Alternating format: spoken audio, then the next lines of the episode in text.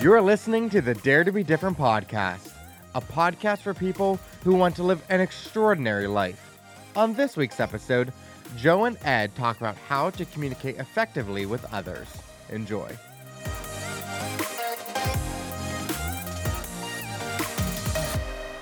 Hey, Ed. Welcome to the podcast. I am so glad to be talking to you today.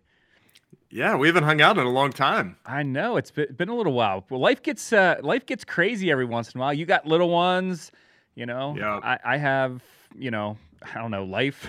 So- Yeah, you're uh you're what is it? Your second youngest just graduated high school? Yeah. Is that right? Yep. Yep. Just graduated, so I got one left. So One left. Nice. Yeah. Yeah, we uh I had a wedding this week. It was my first like big wedding thing I've been to since the pandemic started last year. Oh yeah. Um so I had that going on. I wasn't able to to join you and your family, but uh we love you guys. We love your your kids and happy that you're continuing to move towards being empty nesters. We are. We're getting close. I feel it. Like like now, like when we go somewhere, we have to worry about the dogs more than, than we have to worry about the kids, which Yeah. is which is a weird place to be. We're like, oh, the kids can hand, handle themselves, but we need someone to take care of these two freaking moose dogs that we have. So Yes. so, but uh, but anyway, uh, speaking of um, speaking of the grad party, that's actually what I, what I want to talk about today. My my my story of the podcast here Yes. is is about the grad party, and this is like one of those ridiculous things. And I'm going to tell on my family a little bit because we have a little bit of dysfunction. I'm sure none of them listen to the podcast, so I've, I have no no worries there. But my uh, my oldest younger sister, so I'm the oldest, right? So my oldest younger sister um, didn't come. And I'm like, what in the heck's going on? So like by the like, you know, three quarters of the way into the party, I'm like, hey, where where's she at? What's what's going on? They're like, oh, she said that she was not invited. I'm like, what what do you mean she wasn't invited? Like I like my family's been invited to everything that I've ever done. Like kids' weddings, you know what I mean? Like any party that we have, anything that's going on. And so, you know, we had a situation where she didn't get the invitation. She assumed that for some reason I was mad at her, and that's why she didn't get invited. The entire family got invited, but she didn't. Um, and now I'm like, eh, I'm like, doesn't she know me? Like, doesn't she know me well enough that I, I would never like? I'm so forward with with people. Like, if, if somebody's upset me, I'm gonna like, I'm gonna let them know and uh, I had this I had this thought like and again this is like one of those weird things I had this thought of I wonder who actually knows me that's at this party right now like who knows the real Joe like and and you if you really start down that rabbit hole you realize that nobody does It- it- it- again that's a weird thought right but Right. um, but but really nobody understands every single motivation. Like you're the only person that has that inner dialogue that can see all of the pages of your your novel being written, you know, in front of you. Um, but it, it just kind of led me to this thing like, okay, so if, if no one knows me, that means I really don't know anyone. It- Again, I, I, I don't, I, I have no idea why people do things or don't do things. Uh, the only, re- the only thing that I have is my perception of their actions based off of my perception of their previous actions. Sure. Isn't that like you, you follow what I'm saying? Yeah. So, with all of that going on, I mean, first of all, that's a little weird to me. Like to have that that sobering thought that man, nobody in this world knows me. you know, not even the great Ed Newell knows. You know everything that's going on in in, in my mind. Which Right. you know, trust me, nobody wants to live in there anyway. So, Right. But uh, have you ever had anything like that where you're just like, like, uh, you know, where it's like just so striking that your your the, the perceptions of your actions were so far off.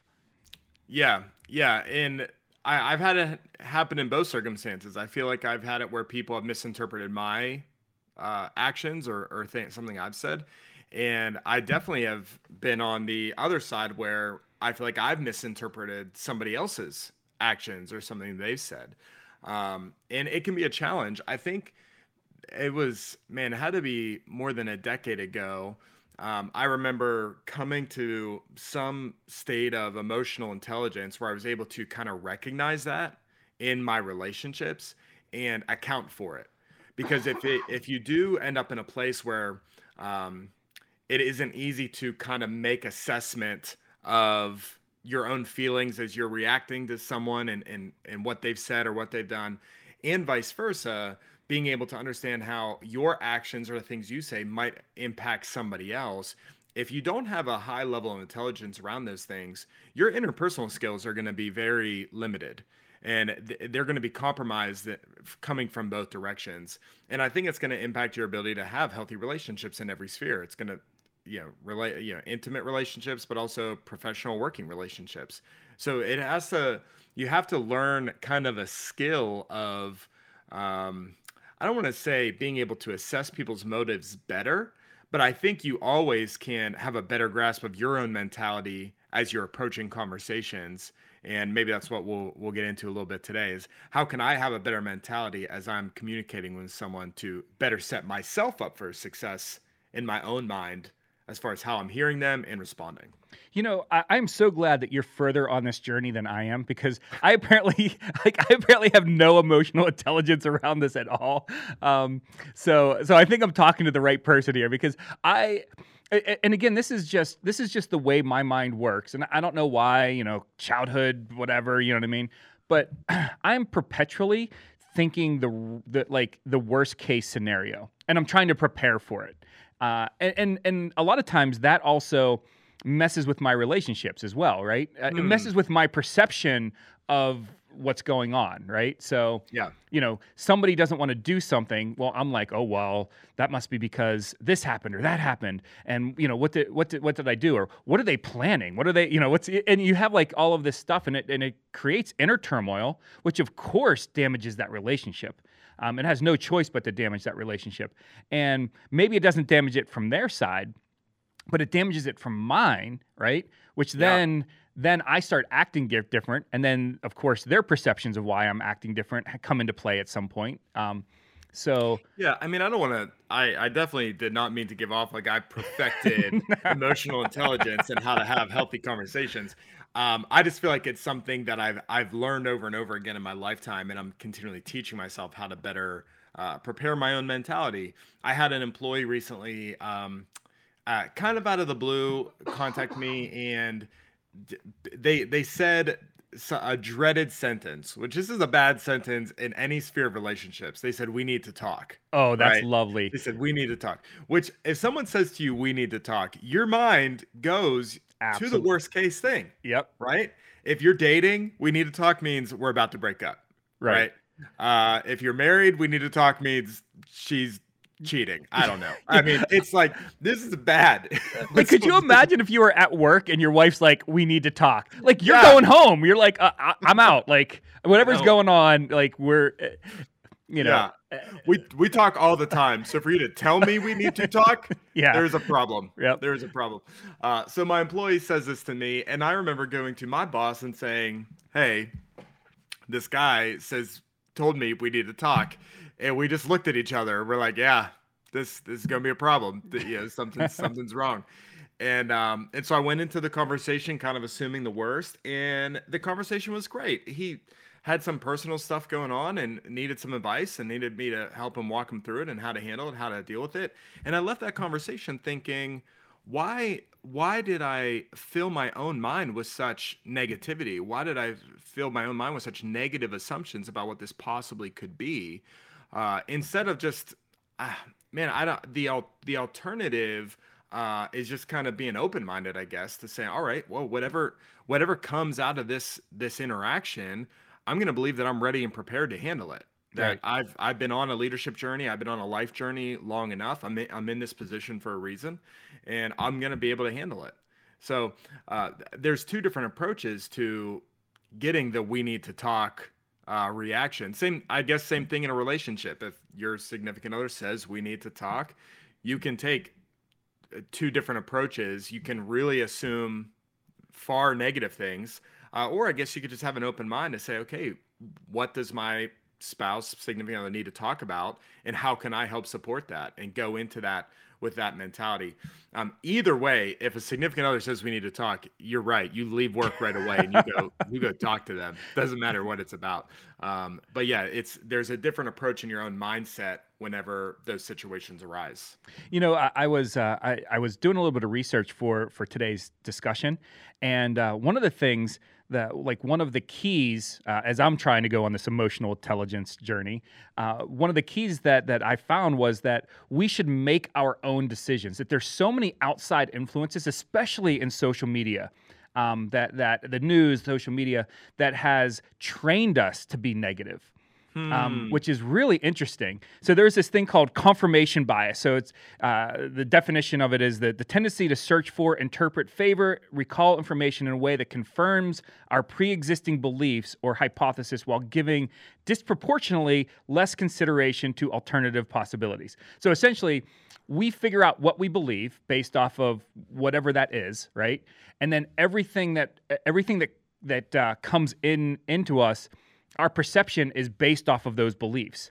Um, Okay. and and so th- so the, one of the best examples is you know, especially during the political times, right, where you have like Jimmy Kimmel. Kimmel will go out and and say this political candidate said this. What do you think? And and list all of these things, and the person's like, oh, that's terrible, blah blah blah, and it's actually the candidate that they supported, you know, and and it's just they're looking for reasons to strengthen their beliefs. Um, and and and those so so one of the ways that that we can battle this the one way one of the some of the ways that we can have emotional intelligence around this is to make a decision to decide for ourselves.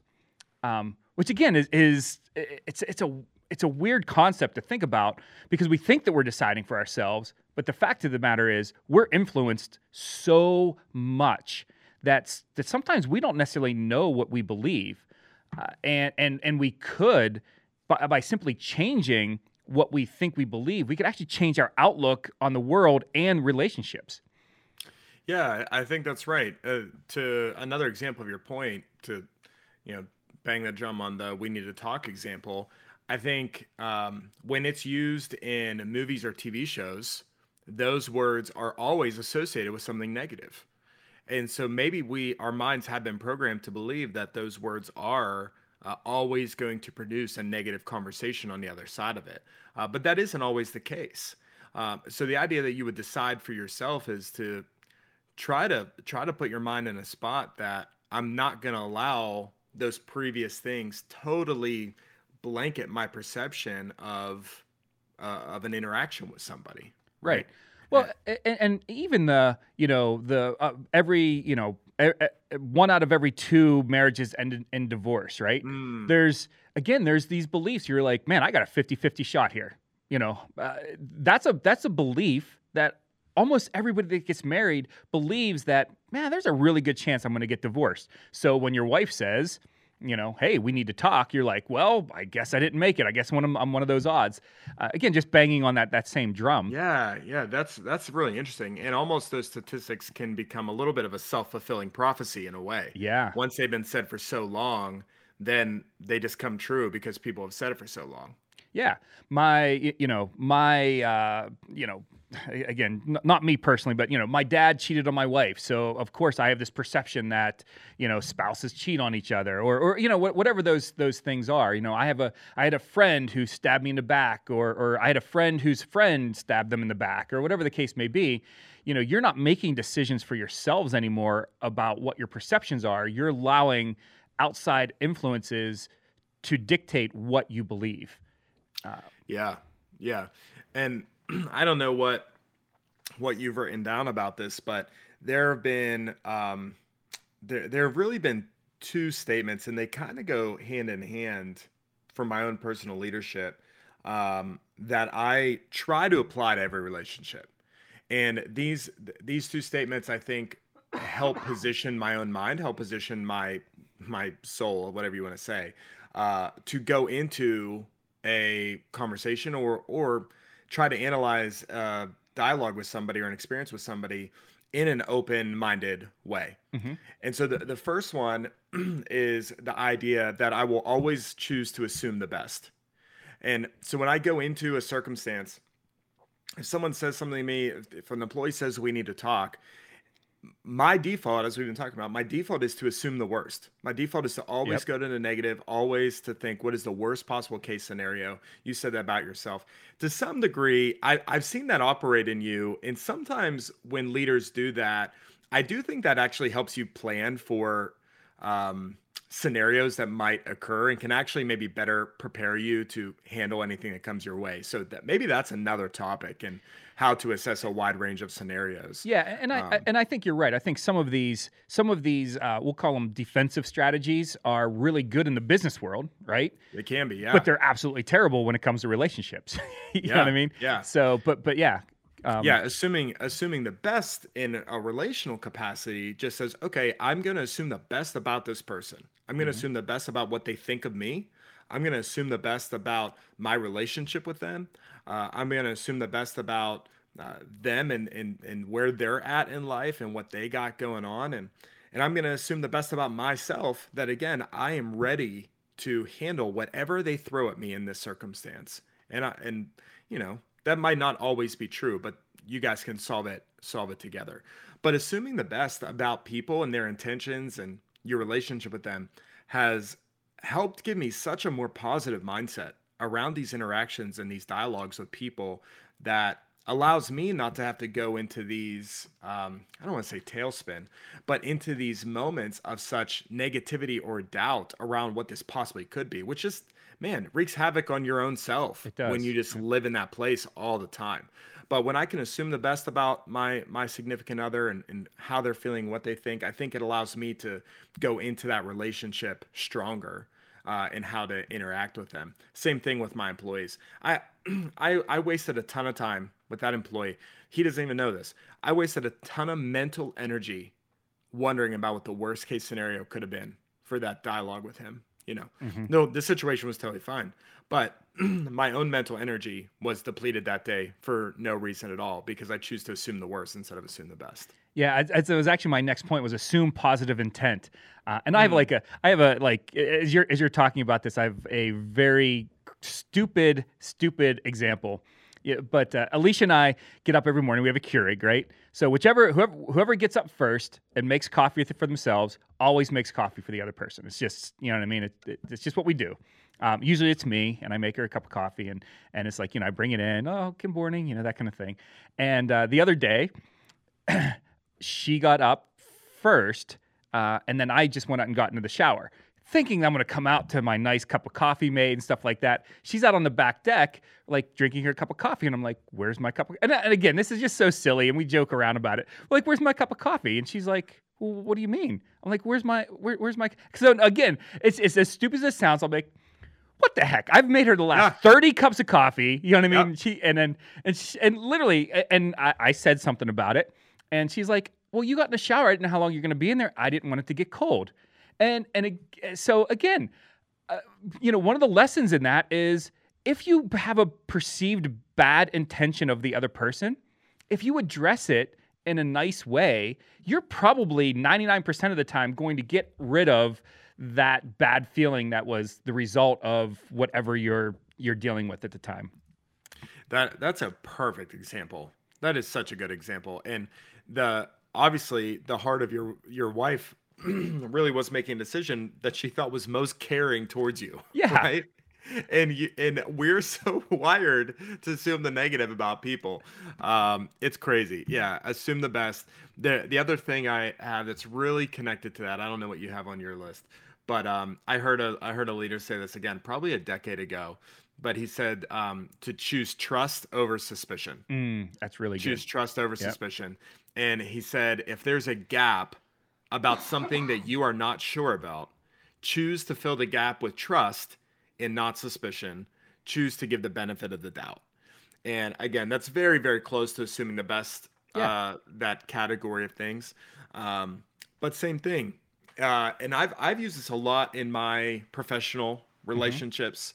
Uh, if I am wondering something about how they're feeling about a situation or um, any I don't know any struggle that I'm having in a professional relationship with somebody, the ability to choose trust over suspicion has helped immensely in how I lead them, how I get led by my leaders, just preparing my own my own self to go and go into work and have the best possible day that I can. Uh, it helps with with personal relationships. If um if you would have chose to trust your spouse uh, that when you're getting out of the shower that you wouldn't have been so accusatory that she didn't make your coffee because she hates you and doesn't want you to be happy in the morning. I don't know whatever you were possibly thinking. But when you choose suspicion you're automatically just setting up yourself to think negative about this other person. Uh, but if you can choose trust you're going to position yourself to potentially build on something stable and strong and, and improve the relationship. Yeah, absolutely. And and that's uh, that's kind of the point of the story too cuz I could even see just knowing, you know, human nature something as stupid as a cup of coffee in the morning could spiral into an argument two weeks from then that none yes. of that we actually have no idea what caused it but it's like okay well she didn't make me a cup of coffee so i'm going to make it myself. Now i'm going to get a little bent and i'm not going to make her coffee tomorrow morning. And now she's going why is he not make he's made me coffee for the last three years. I don't understand. Why you know why yeah. is he not doing that? Is there something going on? You know what i mean? And and so you know without That's having really without having that trust and the, having the that that tough conversation too. I don't want to i don't want to discount that either because i think that there are times where the distrust is so great for whatever reason that you have to have that uncomfortable conversation. You have to right. be like look i'm not sure why this happened you know and and but it's bothering me and, and, and I'd like to discuss it because our relationship is is too valuable for me to feel this way and and you know i'm sure it's something innocent. And you can have that conversation without being accusatory. You can have it without being you, you know having drama. Um, and you're probably the relationship will end, probably end up being stronger for it than than weaker in that same exact circumstance. That's so that's so wise. And there i know a lot of um a lot of people eh, this well, yeah, this can work in again both spheres of relationships, professional and personal. But um, I, I've known situations where in like weekly one-on-one professional meetings, uh, a common question that can be asked could be, you know, is there anything over the last week that you just feel like unsettled by, or is there anything over the mm. last week that you know you just feel unresolved? Uh, right. And it's a good question. You can ask that in a personal relationship too. You know, um, I, I you could see that in you know like a couples counseling type question too.